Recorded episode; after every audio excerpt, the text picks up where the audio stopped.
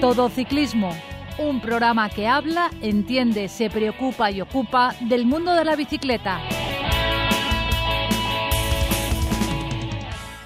Muy buenas tardes, esto es Todo Ciclismo, un programa que habla, entiende, se preocupa y ocupa del mundo de la bicicleta. Todo Ciclismo. Recibir un saludo de Sarizorio, que hace posible que desde el control técnico llegue hasta todos vosotros este programa. Y de José Villena, quien nos habla desde la 102.5, Universidad Politécnica de Valencia Radio. Damos la bienvenida en el programa de hoy a don Francisco de Casa. ¿Qué tal? Muy buenas, Pepe. Automovilista. El claxon está bien si se usa como aviso, pero nunca para molestar. Ciclista, no sueltes nunca las manos del manillar. No te olvides visitar nuestra web todociclismoradio.com. Comenzamos con las noticias que nos ha dejado el mundo de la bicicleta en nuestra comunidad valenciana, de la mano de nuestro colaborador Jaime Pérez. Raúl Patiño del Engacón se ha impuesto en el 58 Trofeo Joaquín Barceló, disputado en Sax. Patiño ha entrado en meta acompañado de Óscar Moscardó del equipo Sax, al que ha batido en los últimos metros. Por otras noticias, el conjunto vizcaíno Sopela Team ha hecho oficial el fichaje de la alicantina Cristina Barrajón. Además incorpora a la campeona de la Copa de España Patricia Ortega y Isabel Ferreres para la temporada 2022.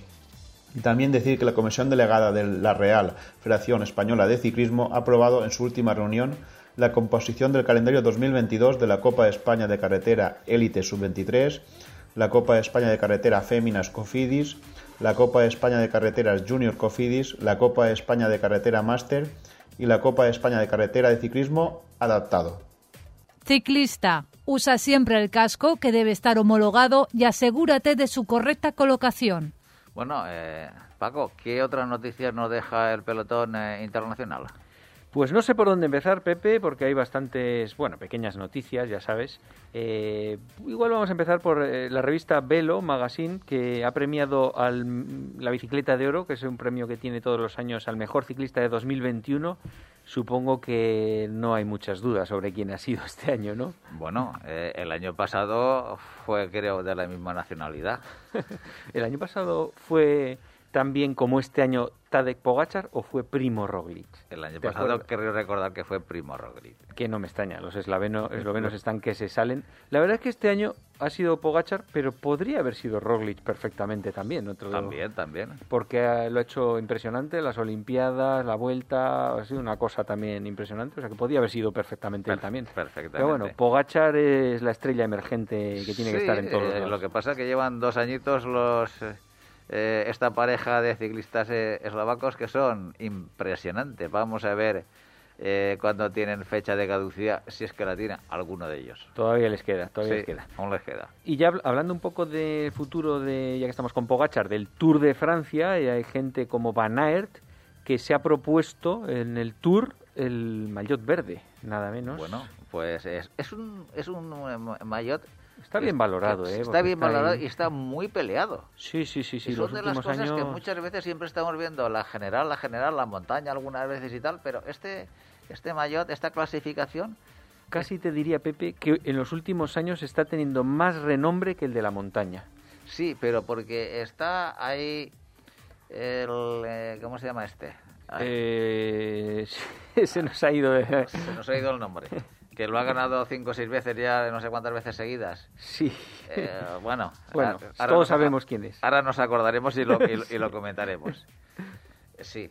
Entonces, no lo sé si correrá el Tour también, es a este que nos referimos.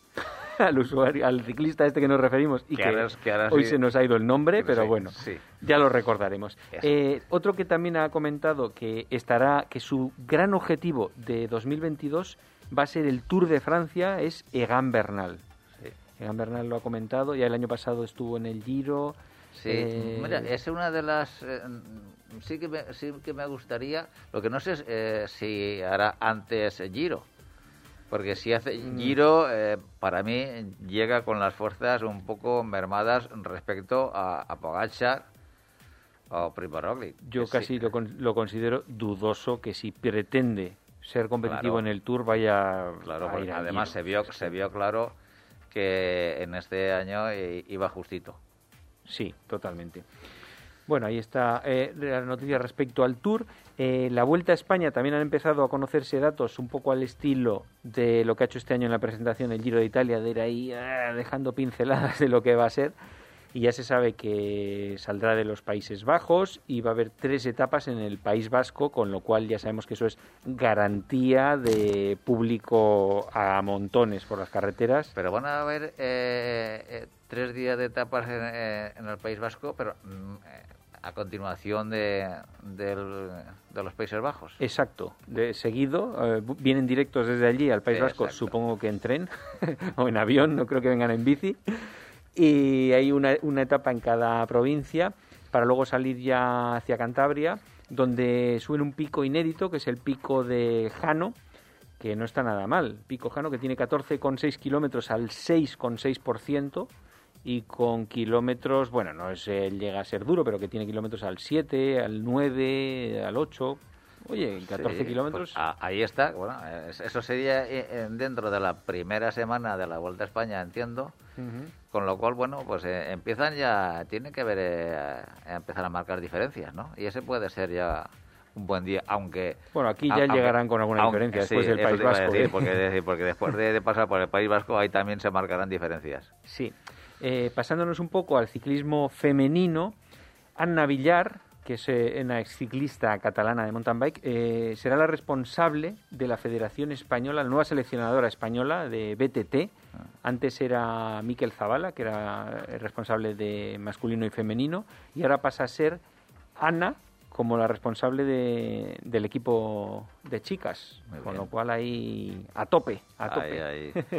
Vamos a ver si llegan resultados, porque es una especialidad donde los resultados cuesta. Ahí estamos, yo creo que ahí en el ciclismo femenino todavía estamos como en los años 80 en el masculino, que pensamos que toda Europa es superior a nosotros, con esa mentalidad un poco, yo creo. Puede ser. Ellos llevan mucho más de rodaje, muchos más años de rodaje, y aquí hasta que salga una figurilla que empiece a arrasar por ahí y ya todo el mundo se ponga al día. Yo creo que será una cosa similar. Porque, fíjate, también la clásica belga, el nombre este es de estos... Ya sabes que mi pronunciación es perfecta. Dani Lit no quede coerse. Perfecto, ni claro. Que se ha puesto al día precisamente en los premios, en el ciclismo femenino, va a igualarlo en premios al masculino. Que esto es un paso adelante importantísimo para lograr ahí una igualdad. Y la ganadora de la carrera se llevará 7.500 euros de premio. Esto me parece bien, por supuesto, que se igualen los premios al ciclismo masculino. Lo que pasa es que cuando yo hablo de este tema en general, siempre está el debate siguiente. Dice, bueno, es como en el fútbol. ¿Por qué una futbolista no puede cobrar lo mismo que un futbolista? Porque son deportistas, vamos a hablar del deporte en general ahora. Es decir, ¿por qué normalmente el deporte masculino está mucho mejor retribuido en general que el femenino? Hay veces que cuando este debate se pone encima de la mesa con algunos colegas, lo primero que te dicen, bueno, claro, es que hay que ver quién es el que genera dinero. Ya, pero si mirásemos ese tipo de razonamiento, también podríamos decir, hay que ver quién genera el dinero en las carreteras, si los coches o los ciclistas. Por lo tanto, ¿por qué vamos a hacer nada por un ciclista en las carreteras? Y sin embargo se hace para que coexistan, porque en el futuro es interesante que la gente ande en bici, se promociona el deporte, pero si miramos ese razonamiento que estás diciendo tú, no se haría nada por las bicis, porque no producen nada en la carretera. Bueno, de dinero. Sí. Pues el mismo dinero que el que va a hacerse una paella a Castellón o a Murcia o a Leganés. Pero como es algo que es interesante del futuro, se invierte mucho en el ciclismo, en las carreteras. Y esto yo creo que al final es lo mismo. O sea, realmente está claro que no produce lo mismo, pero si nunca inviertes en eso, a largo plazo o a medio plazo, es que nunca va a ser interesante. Sí, es eso estoy totalmente de acuerdo, pero normalmente cuando estas cosas las pones así sobre la mesa, siempre hay discrepancias y personas que piensan de una manera y piensan de otra. Y dicen, bueno, aquellos que generan mayor dinero... Sí, pues pero hay que verlo sobre uno mismo, que tú igual no tendrías ningún beneficio en la carretera con la bici si mirásemos ese mismo razonamiento, ¿eh? Ya. Eso tendría que verlo cada uno de los que dice esa forma de pensar. Y luego, como ya para terminar un poco las noticias, Pepe, yo quería comentarte, el otro día estuve escuchando un podcast, que yo soy muy aficionado a escuchar podcasts de todo tipo, de un chico que se dedica a entrevistar a exdeportistas que se han dedicado luego al mundo de la inversión financiera, cosas así, pero siempre hablando de exdeportistas, no de cualquier empresario normal. Y a uno de los que estuve escuchando fue a Igor González de Galdeano, precisamente. Y lo que más me llamó la atención, de todas formas, aparte de lo de la inversión, fue que estuvo diciendo que él fue maillot amarillo en la Vuelta, en el Tour... En el Tour yo creo que fue más de una semana incluso, maillot amarillo.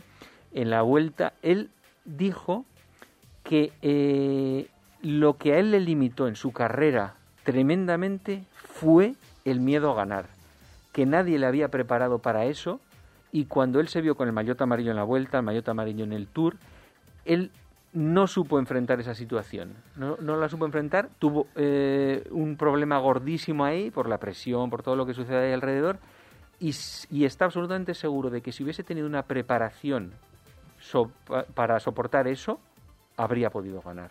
Bueno, para eso la psicología deportiva en los últimos años ya está tomando el peso que se merece, porque lógicamente...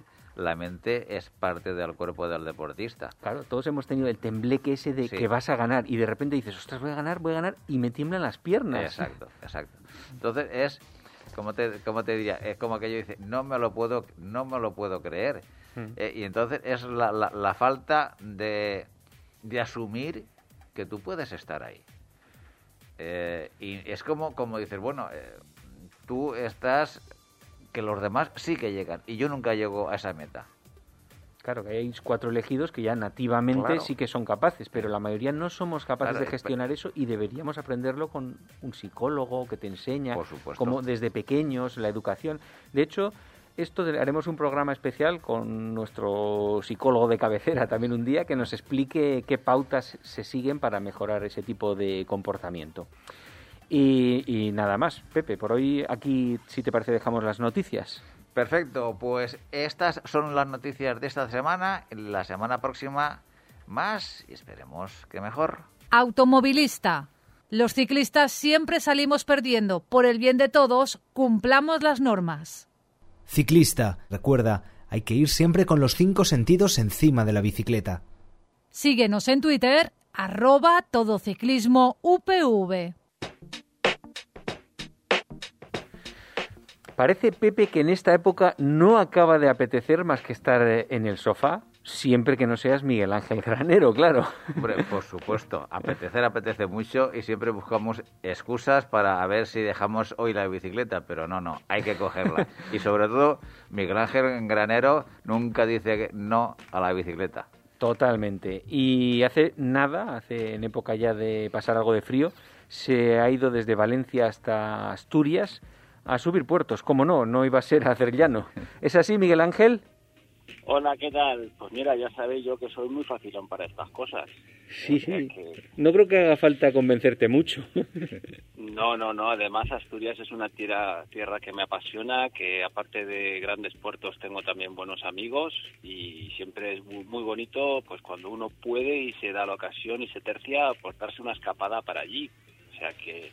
Y no tiene por qué ser precisamente en verano. Hay veces donde en épocas no tan veranigas, incluso más frías, puedes encontrar allí días espectaculares, que es como la suerte que yo tuve, y pasar y disfrutar mucho mejor que en verano, a lo mejor allí con 30 y tantos grados. O sea que Fue mucha suerte y espectacular. ¿Y por qué elegiste? Porque Asturias desde Valencia es que serán como 8 horas de viaje. Eso, ¿por qué elegiste un sitio tan lejano? ¿Cuántos días eran? Bueno, esto tiene un poquito de intrahistoria, que si me dais un minuto os lo cuento porque creo que es bonita. Yo pues ya tuve la ocasión de ir a hacer la marmota de los Alpes con unos amigos. Uno era de aquí de Valencia, de Utiel, y otro era otro amigo de Asturias. Y resulta que Marcel, el amigo de Asturias, no, 2 días antes no pudo venir porque tenían que operar a su madre. Entonces, claro, con todo preparado, pues él no pudo venir a subir el Galibier, que es su gran sueño. Y bueno, digamos que mi amigo de Valencia no lo conocía y quedó pendiente pues el que se conocieran en persona. Y bueno, tenían muy buena relación a través de WhatsApp, a través de Strava, se conocían. Y mi amigo de aquí de Valencia, el de Utiel, me dijo: oye, Miguel Ángel, que voy a tener unas semanas de vacaciones, ¿qué te parece si hacemos algo? Entonces yo le dije: oye, pues ¿por qué no vamos a Asturias? Y así os conocéis. Y de paso pues subes a Angliru, que también tenía muchas ganas y todo eso. Y nada, pues como aquí decimos en Valencia, pensad y fed. Y solo fue pues ver el fin de semana de la previsión meteorológica, si era mejor de viernes a domingo o de sábado a lunes, para yo podía cogerme un día en el trabajo, poder organizar el fin de semana. Y nada, ya habíamos preparado 2 días y medio para rodar por allí. Finalmente fuimos jueves por la tarde, estuvimos viernes, sábado y domingo, y luego el domingo nos volvimos.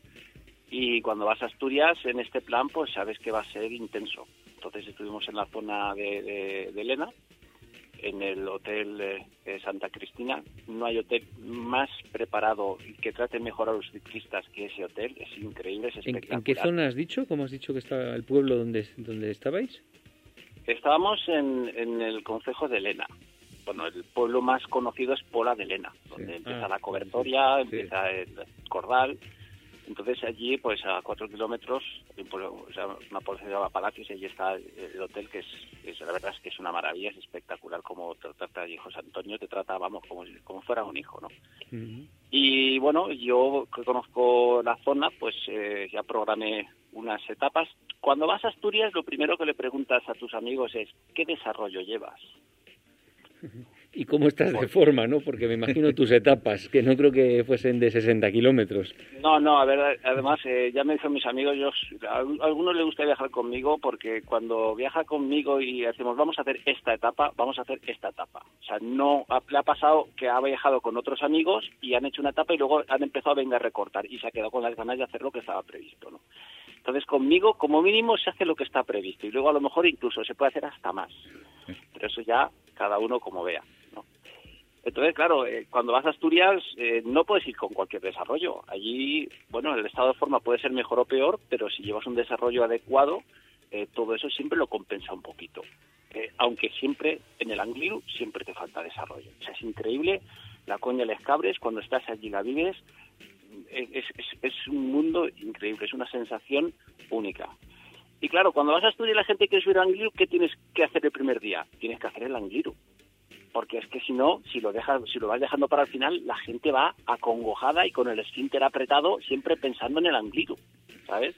Entonces lo mejor es, el primer día haces Angliru, ya lo disfrutas, lo tienes en memoria, esa satisfacción, y además el resto te parece ya incluso más llevadero. O sea que muy bien, eso hicimos el primer día. ¿El primer día? ¿Y el primer puerto o qué?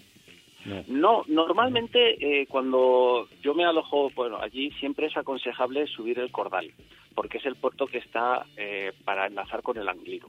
Además, es el clásico que suele hacer la vuelta cuando va al Angliru. Pero perdona, Miguel Ángel, una cosa. ¿Eso de en bici directamente desde el hotel o...? ¿Os movisteis en coche? ¿El Angliru está accesible en bici desde donde estabais? Sí. No, nosotros todo lo que hicimos fue saliendo y volviendo al hotel en bici. Vale. Evidentemente en los lagos ya pilla más lejos, es otro clásico y sí que tienes que coger coche.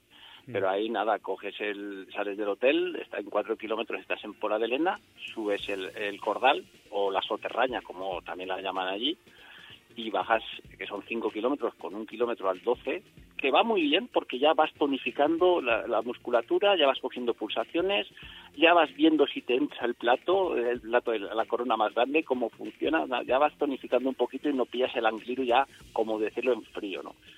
Pero esta vez ese que es el recorrido habitual no lo hicimos. Hicimos un poquito, subimos Caravanzo, unas cachuelillas, para ir al encuentro de Marce, nuestro amigo que vive en Cabaña Quinta, para conocernos, ¿no? Entonces hicimos un poquito rodeo y subimos, nada, ya fuimos a Riosa y subimos el Angliru, que fue, bueno, siempre es bonito. Bueno, yo iba aconsejando a la gente, no, guarda aquí, sube Corona, tal...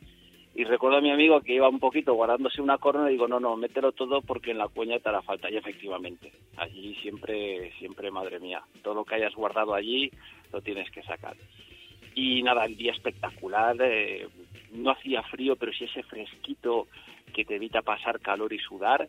Los días claros, soleados, increíble, incluso llegar arriba al Angliru y encontrarte, porque la semana anterior había nevado, y todo aquello estaba con nieve, o sea, era una foto de postal preciosa, preciosa.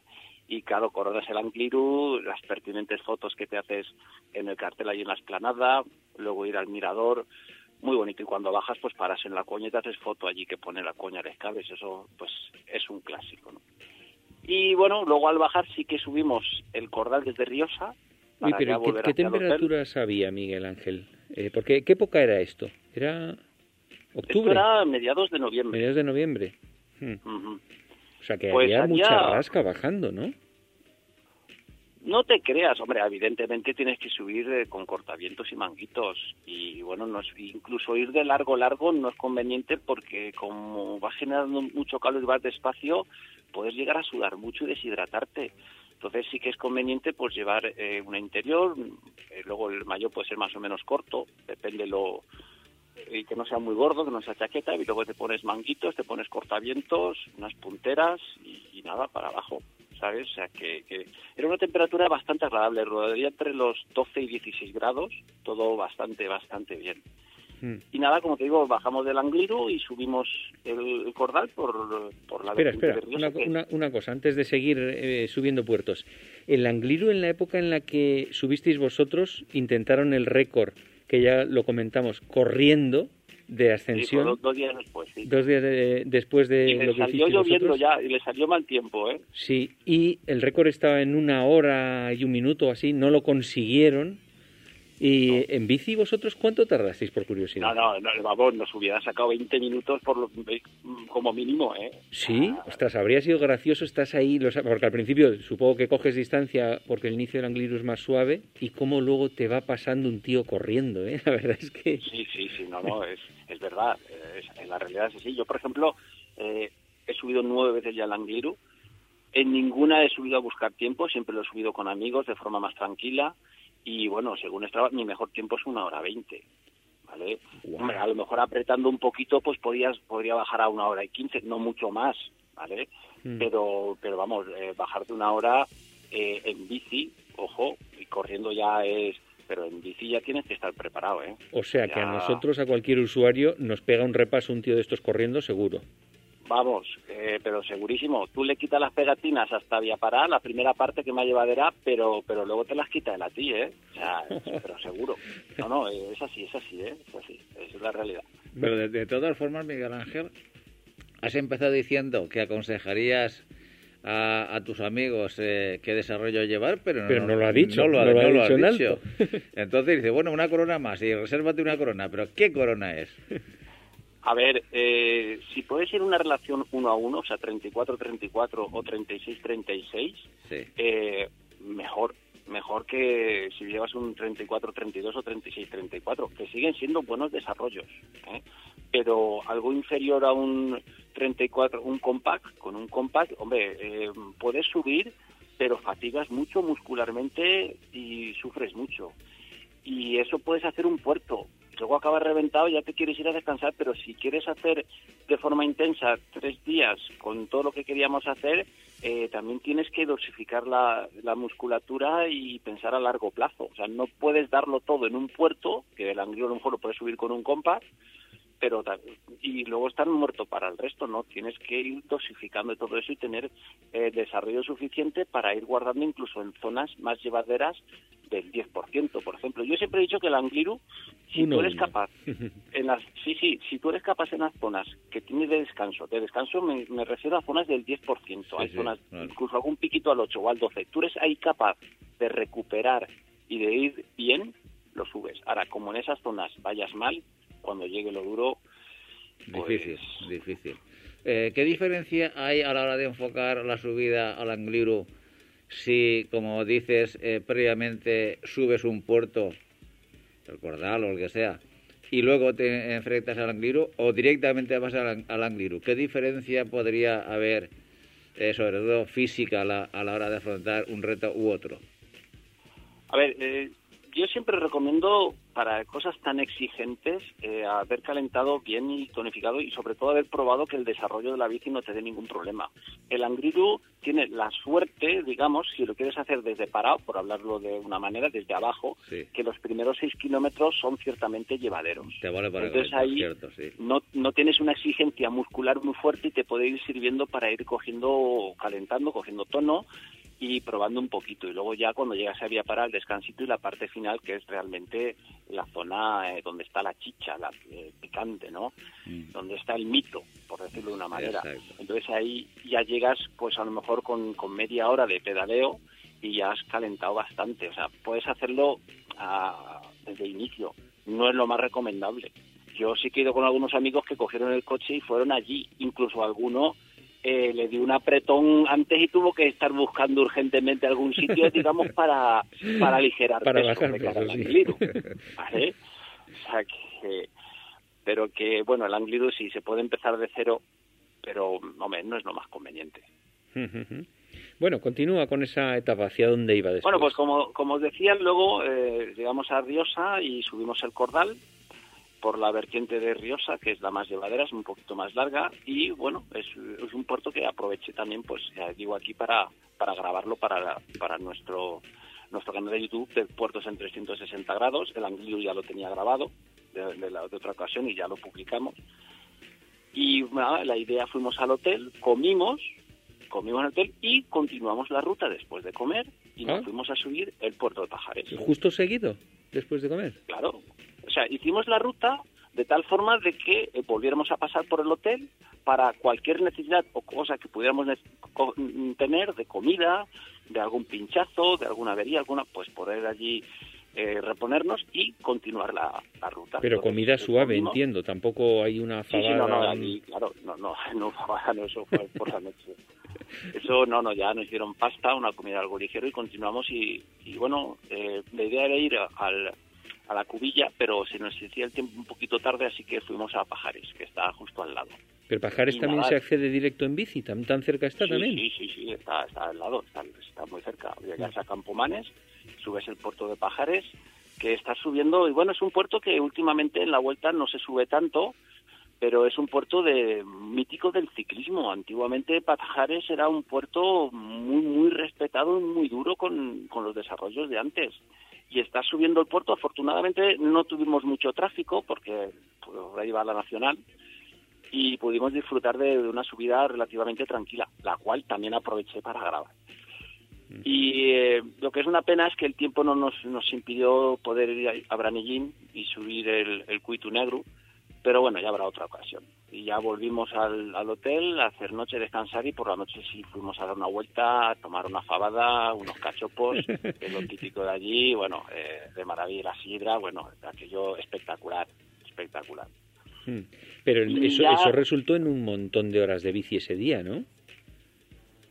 Bueno, nos saldrían a lo mejor sobre 130 kilómetros aproximadamente. Evidentemente la media no es muy alta, porque haces medias bastante bajas, porque subes muy despacio y tampoco es que te lances mucho para abajo. Y a lo mejor estuvimos 8 horas de bici, más o menos. También tienes que ir contando de que anochece antes, entonces no puedes alargar tanto las rutas. Así que, y luego para al día siguiente, digamos que era una etapa incluso más exigente que la que hicimos del Angliru con Pajares, porque eran menos kilómetros, eran apenas 105 o 110, pero con 3.800 de desnivel en 110 kilómetros. O sea, tela. Es que allí en Asturias, y claro, empezamos, ahí se nos unió un amigo también de Asturias, muy Rafa Iglesias, y empezamos subiendo la Cobertoria desde Lena, y que insisto, también aproveché para grabarla y nos estuvo haciendo compañía y nada, quedaron subidas, vídeos bastante entretenidos porque íbamos hablando mucho de ciclismo. Nada, coronamos Cobertoria, de Cobertoria nos fuimos al Gamoniteiro, espectacular, precioso el día, increíble, ya os digo, era una gozada, incluso mucho mejor que muchos días de verano, y encima con bellas nieve por allí, o sea, espectacular el Gamoniteiro. Luego bajamos al otro lado, subimos la Ermita del Alba, que también fue final de etapa en la Vuelta hace unos años. Es muy dura la ermita, es un puerto realmente exigente. Y luego, pues nada, volvimos a subir el Cordal, la Cobertoria por Santa Marina y ya nos fuimos al hotel. Nos salieron, pues eso, en poco más de 100 kilómetros, 3.000 largos de desnivel. O sea, ¿que ese día no retomasteis después de comer? No, es que ese día ya llegamos bastante tarde, incluso, pues como he dicho, allí en el hotel tuvieron la deferencia porque llegábamos prácticamente pasadas las 4:30, las 5, no nos daba tiempo de hacer nada más y allí pues pudimos comer de caliente, o sea que ya digo que el plato fue exquisito y espectacular. Y ya para el último día, el domingo, pues dejamos, que fue todo un acierto, el gran puerto que es la Cubilla. Un puerto realmente espectacular, son 28 kilómetros de subida, de estos que de los que tienes ganas de llegar pero que no se acabe nunca. Pero Cubilla, dices espectacular, por bonito. Sí, no es un puerto muy duro, no, pero es un puerto de los que disfrutas de, vamos, el entorno es precioso, es de los puertos más bonitos de Asturias, sin duda. La Vuelta fue final de etapa, creo que hace un par de años también. Lo que pasa es que tuvieron la mala suerte, igual que pasó con el Gamoniteiro, porque es muy curioso, porque tanto Angliru como Gamoniteiro como Cubilla tienen una cosa en común, no es que sean asturianos, sino que cuando debutaron en la Vuelta, con lluvia, ¿sabes? O sea, las veces que han salido, la primera vez que han salido en la Vuelta, el Angliru ha salido más, pero el Gamoniteiro de momento solo una y Cubilla otra, pues no se ha podido disfrutar de las vistas del paisaje en la televisión porque ha salido lloviendo. Entonces, yo espero que la Vuelta pues vuelva, no tarde mucho en volver, salga un buen día y se pueda disfrutar de esas maravillas del entorno. ¿Y la Cubilla también? ¿La Cubilla también en bici desde Pola? Todo saliendo desde Pola, desde el hotel en bici. Les digo, 2 días y medio muy intensos. Evidentemente, si vas con más tiempo, te lo puedes tomar algunos con más calma, ¿vale? Uh-huh. Pero que, bueno, fue una escapada que mereció mucho la pena. Subimos todos muy contentos. Y ya cuando volvíamos para Valencia es cuando aquello se empezó a poner, empezaron a llegar las nubes. O sea, que también tuvimos ese factor de suerte importante. Pero evidentemente fuimos con muchas ganas, con mucha ilusión y salió todo a pedir de boca. Y yo animo a la gente que si tiene un hueco, que las escapadas no solo las haga en verano, en invierno también con la ropa adecuada y hay subir montañas, subir puertos con nieve, con precaución, evidentemente. Oye, pues también les recomiendo que las haga para mantener esa ilusión y también mantener ese puntito de forma que te permita hacer estas escapadas, que hay gente que ya desconecta.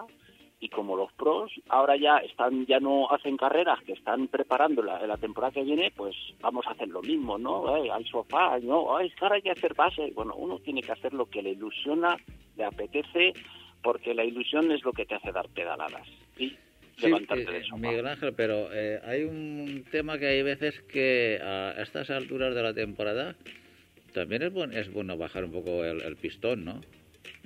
Cierto. Pero, hombre, lo puedes bajar manteniendo cierta ilusión en algunas cosas, pero no prácticamente parar. Y digo, no puedo hacer etapas de más de 100 kilómetros ni más de 1000 de desnivel. Hombre, no. También muchas veces tenemos que darnos cuenta que los profesionales cuando entrenan, o sea, cuando compiten a una exigencia física máxima. Nosotros no. Además, estas etapas... Nosotros, aunque te exige ya por sí lo que es el recorrido, no es que tú vayas a ir a tope, sino que hay muchos momentos de relax, de descanso, que vas saboreando el paisaje, el entorno, hablando con los amigos. O sea que ya digo, y con el desarrollo adecuado, que eso es muy importante, sobre todo cuando viajas a Asturias o quieres subir puertos, llevar desarrollo suficiente y que te sobre para no fatigar mucho. y poder, ya digo, no cargar mucho las piernas, poder ir tranquilamente y tener la confianza de saber que puedes afrontar lo que te va a venir delante. En Asturias no es poco, ¿no? Oye, la Cubilla, que me he quedado yo con que has dicho que es muy bonito y tal, ¿la carretera termina arriba? ¿Es una carretera nacional, poco transitada? ¿Cómo es eso? Pues es, mira, justo la semana que fuimos, yo ya leí en prensa que habían aprobado una partida presupuestaria para terminar de arreglar lo que es la subida. No está mal, la verdad es que yo he visto carreteras mucho peores. Llegas a un pueblo que se llama Tuiza y de ahí hacia arriba quedan 10 kilómetros. Y está bastante decente. A mí la gente me lo ponía, uy, eso está muy mal. No lo sé, igual que yo he ido por sitios que están realmente mal, pero se rodaba y se subía con bastante bien. Simplemente, como en todos los sitios, pues tienes que ir con precaución, sobre todo en la bajada, en la velocidad, para ver la trazada y esquivar algunos baches, pero lo vi bastante bien.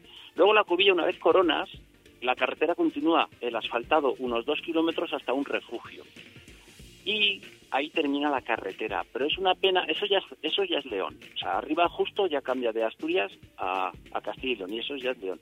Y es una pena que por 6 kilómetros que hay de pista no sea un puerto de paso, no enlace con la población, ahora no me viene el nombre de esa población de León, para poder hacer un puerto de paso que sería espectacular.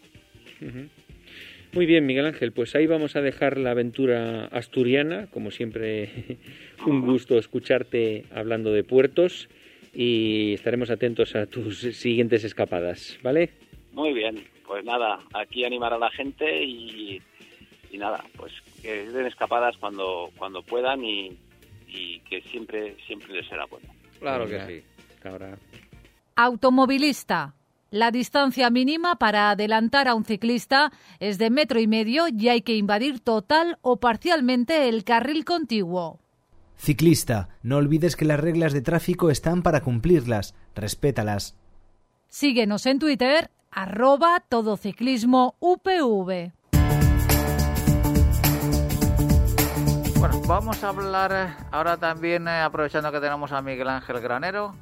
Vamos a hablar de un tema de iluminación en la ciudad de Valencia, sobre si iluminación en ciertas zonas de la ciudad es adecuada o no para los ciclistas.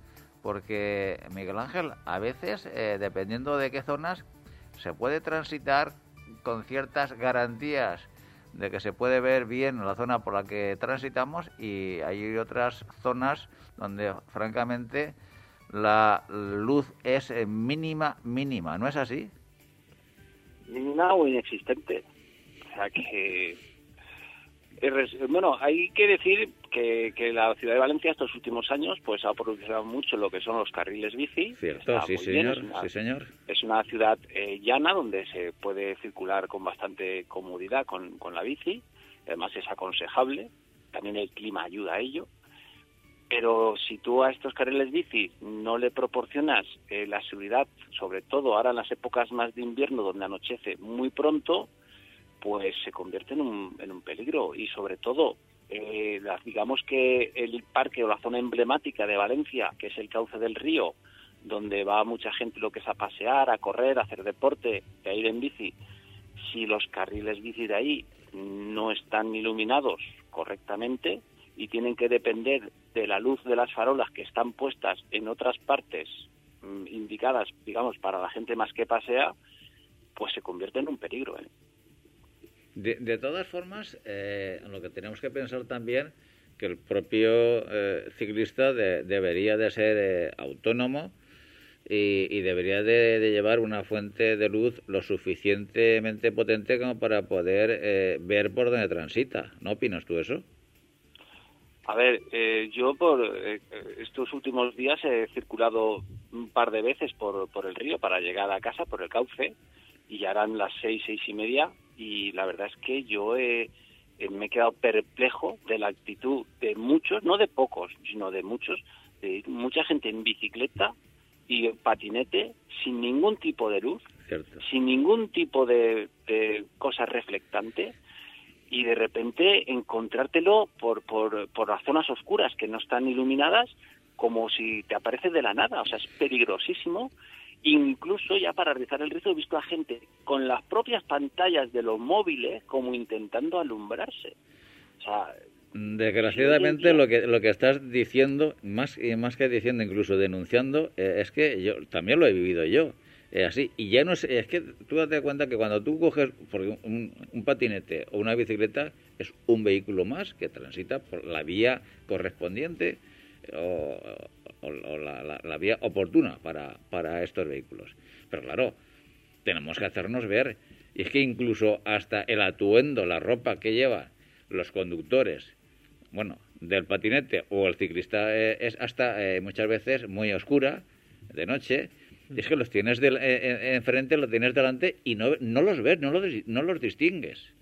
Y la posibilidad de incidentes entre propios usuarios de esas vías por las que transitan bicicletas y peatones, bueno, pues el riesgo es alto, es elevado, en las condiciones en las cuales no se debe de transitar, porque hay que recordar que hay una normativa básica que se debe de aplicar, y es decir, que tiene que ir el vehículo iluminado, la parte de atrás con una luz roja y la parte de delante con una luz blanca, y la ropa que debe llevar es lo suficientemente fosforita para hacerse ver y con bandas reflectantes.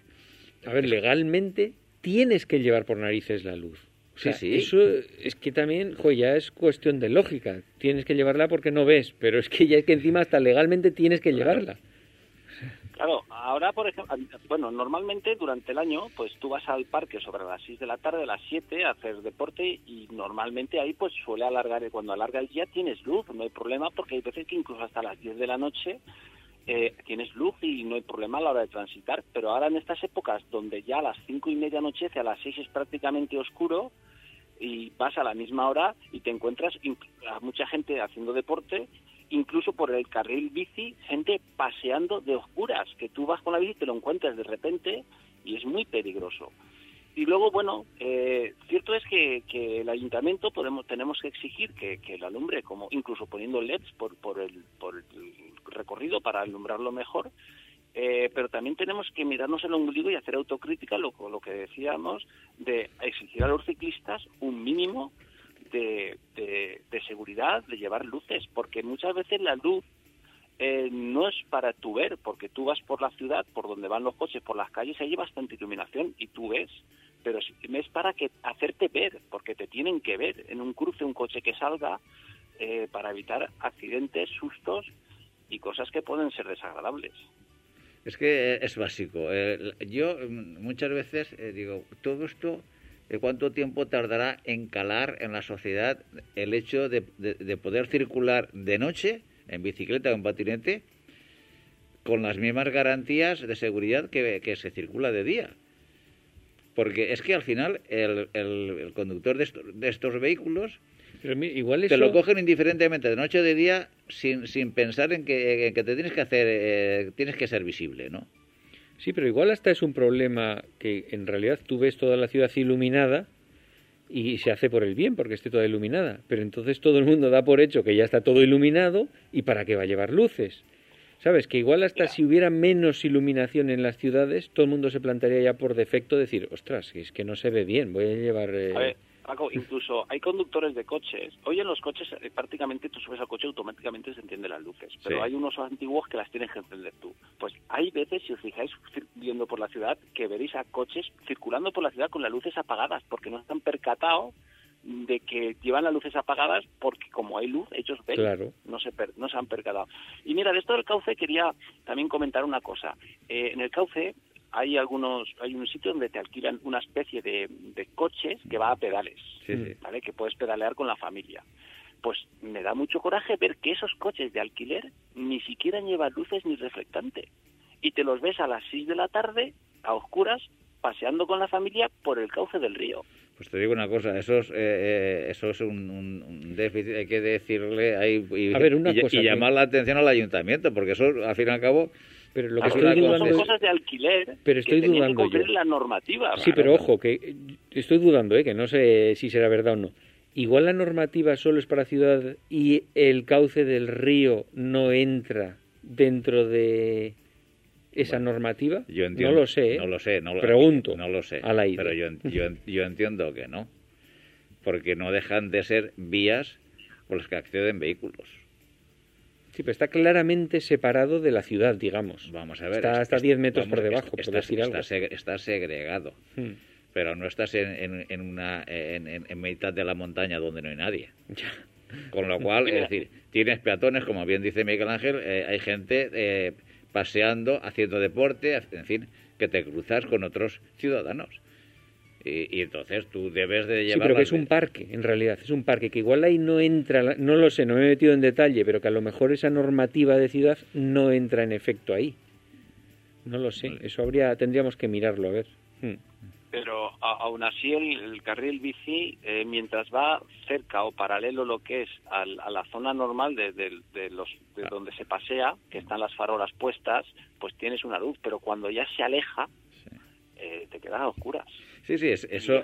Y aunque la normativa a lo mejor no lo obligará, es que son cosas de sentido común. Sí, yo eso lo meto por sentido común. Lo de que no esté iluminado el cauce del río... Pues bueno, lo considero casi hasta normal. No vas a estar gastando ahí 50.000 millones de farolas y luces encendidas para que pasen 4, por ejemplo. Joder, cuando tienes que llevar tú la luz para ver, que eso lo considero más de cajón, ¿no? Yo no sé también si opino como tú, Paco, porque vamos a ver, si el ayuntamiento... pone a nuestra disposición unas vías para poder transitar por el cauce del río, entiendo que lo puedes hacer de noche o de día. Y la infraestructura debería de estar acondicionada para poder transitar las 24 horas del día. Tú imagínate que por las noches, pues no sé, pues se cerrara una carretera. Por seguridad, pues por el motivo que sea, ¿no? Porque no reúne las condiciones para transitar por ahí un coche. Pero bueno, es que claro, tampoco reúnen las condiciones óptimas si esa vía no está lo suficientemente iluminada. Entonces tiene que tener su iluminación. Sobre todo también, como decimos, porque hay veces que el patinete o la bicicleta sí que tiene que llevar iluminación. Entiendo que hoy por normativa, pero un peatón... Una persona que está corriendo, pues seguramente no. Y también debemos de verlo. Hombre, un peatón a la velocidad que... En principio, un peatón y una persona que está corriendo no tiene por qué hacerlo por el carril bici. Sí, pero podrán hacerlo por las proximidades. Sí, claro. Y pueden cruzar en un momento dado. Sí. Claro, entonces se tiene que hacer ver, y para hacerse ver se necesita una iluminación en el entorno de esa vía que sea lo más segura posible para todos los posibles usuarios. Porque cuando tú cruzas un carril bici, en ese momento, bueno, pues eres usuario puntual, pero usuario de ese carril bici, aunque sea para cruzarlo. Y si es de noche y no tienes por qué llevar iluminación, tú cuando estás paseando, por ejemplo, pues el entorno te tiene que poner la suficiente iluminación para que se pueda ver. Y ojo que nosotros estamos haciendo, digamos, esta denuncia al ayuntamiento, por decir de una manera, antes de que pase algo. O sea, que no se tenga, como muchas veces pasa en este país, que hasta que no ha pasado algo grave, algo gordo, no se han tomado las medidas. Sí, o sea, pero... Hay que intentar evitar eso, igual que exigirlo a los propios ciclistas y usuarios del cauce. Igual. Es decir, hay que exigir al ayuntamiento... que pongan las máximas medidas de preventivas y de seguridad, y a los usuarios exactamente lo mismo, porque si no, vamos a ver, aquí de qué estamos hablando. A ver, yo personalmente cuando vuelvo a casa, que entro por la ciudad de las Artes y las Ciencias, prefiero circular por arriba por el tráfico, porque tengo más iluminación, porque me es más fácil, aunque parezca mentira, controlar a los coches, que no meterme por el río, donde hay demasiados imprevistos y hay zonas muy peligrosas, más oscuras. O sea, yo prefiero casi circular por arriba, o sea, es un poquito raro. Sí, porque incluso muchas veces, hombre, esto que voy a comentar sí que me ha pasado a mí circulando por el cauce del río, por el carril bici, donde me he cruzado con familias paseando por ahí de día, no estoy hablando de noche, pero de día, y donde para ellos eso es una zona más de paseo como otra. El carril bici es una zona más de paseo como otra cualquiera del cauce del río. Y cuando alguna vez he parado e intentas comentar, oiga, mire, es que esto es de preferencia ciclista, tal y cual, pues dicen, bueno, ¿y a mí qué me cuentas? Yo tengo libertad para transitar por aquí también. Entonces, bueno, ¿qué dices? ¿Te han respondido eso alguna vez? Sí, claro. Hombre, es que eso también... ¿Qué dices? ¿Qué haces? Entonces, bueno, pues lo único, pues te callas, sigues tu ruta y, bueno, alguna vez se van a concienciar todos. Esto es como la vacuna, que hay un tanto por ciento de gente que no se quiere vacunar. Entonces, si va una familia con el niño y del niño de repente hace un extraño, sale corriendo y pasa un ciclista y le da un golpe, pues a lo mejor ahí se conciencian cuando el crío ya se ha llevado el golpe y el susto. Claro, o sea, es que... sí, lo que pasa, pero es lo que tú dices, que...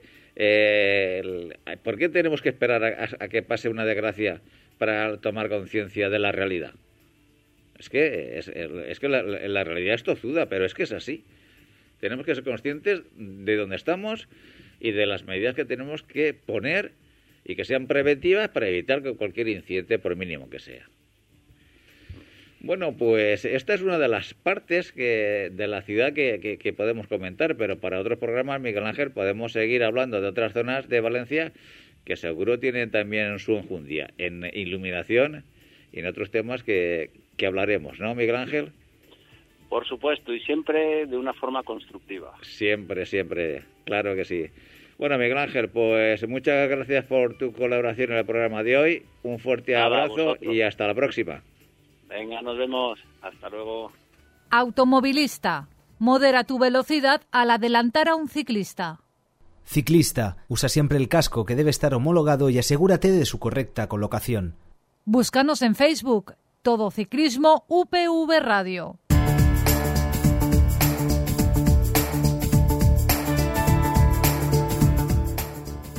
Y nuestro colaborador, José Lorente, ya hemos hablado con él en diversas ocasiones y en esta ocasión nos viene a hablar de un libro sobre Bernard Hinault, en el que nos lo analiza y veremos las curiosidades que nos cuenta sobre él.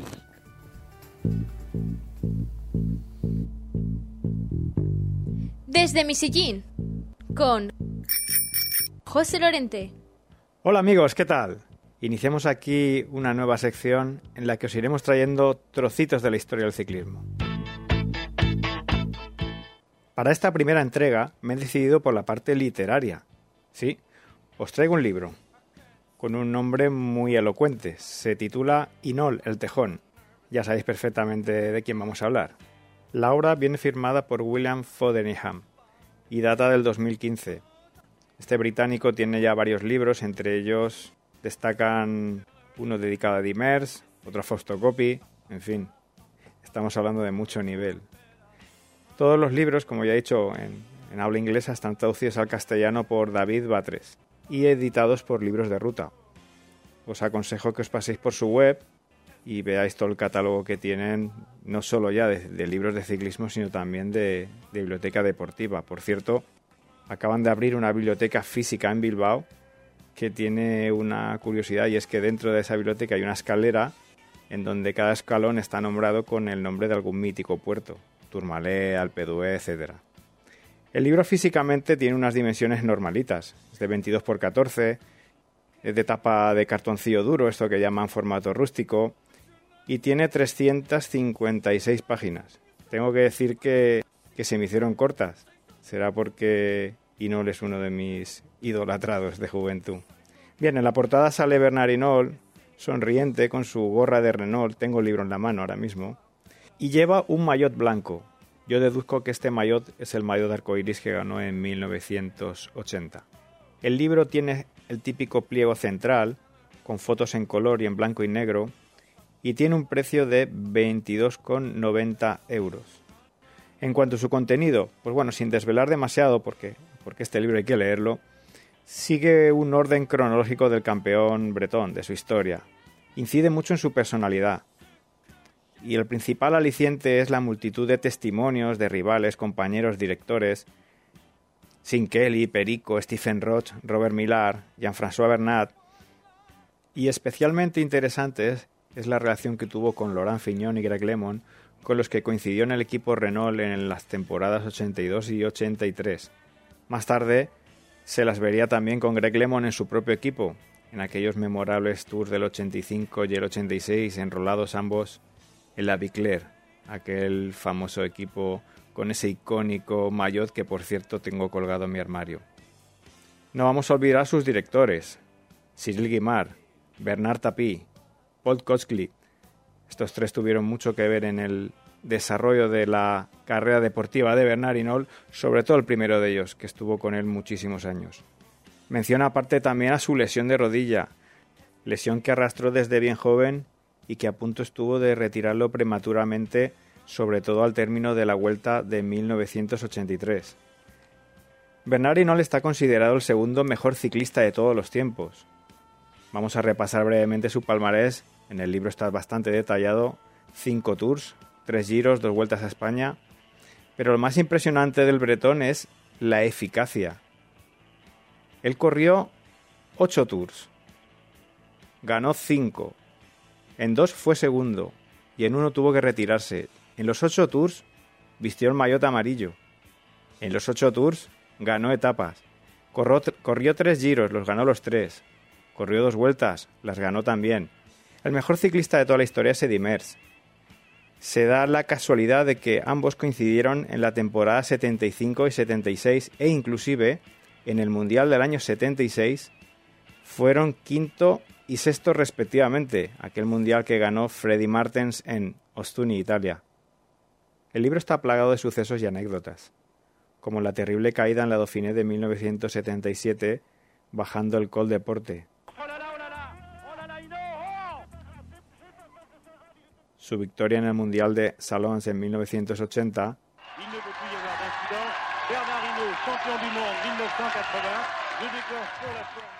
y esa imagen con el arco iris a la espalda ganando la París-Roubaix de 1981.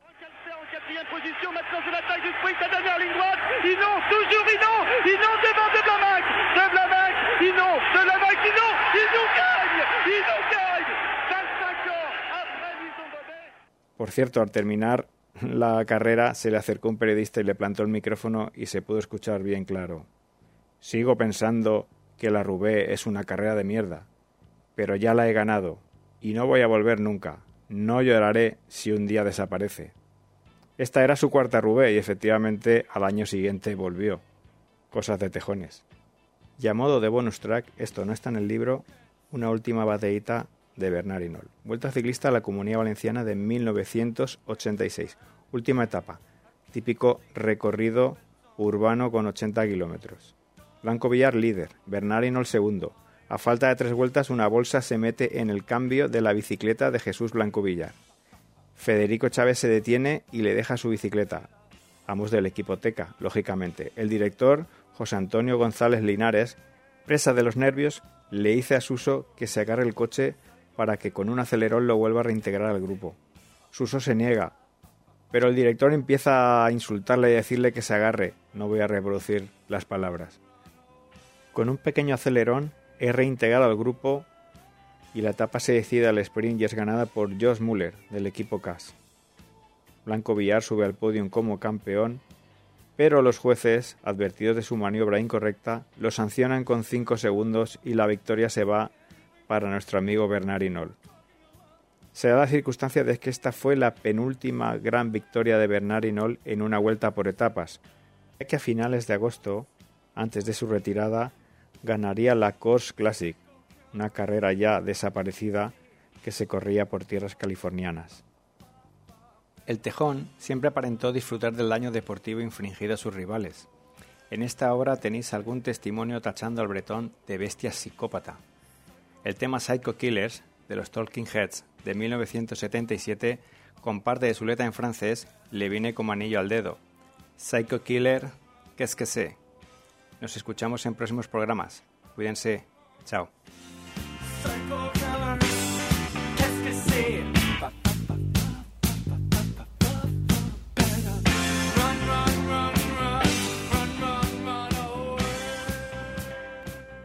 Automovilista.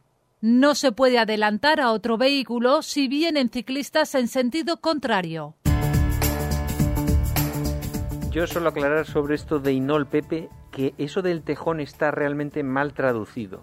O sea, no es el tejón, es el honey badger, que es una especie de tejón, que es como le apodaron realmente, que existe solo en África, no es como el tejón europeo, el que hay en España, y que es para ver los vídeos que hay del Honey Badger, porque el bicho, que es muy pequeño, se enfrenta a leopardos, leones, a manadas de leones, se defiende ante todos. O sea, es que es un auténtico Terminator. O sea, por eso es el mote de Inol, no por el tejón que hay en España.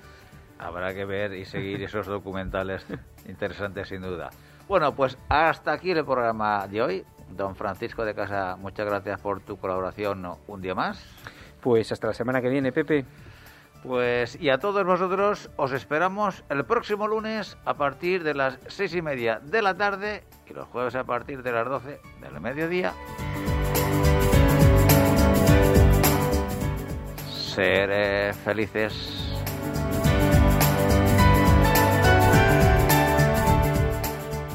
No te olvides visitar nuestra web todociclismoradio.com. Acuérdate de ponernos una reseña en iTunes.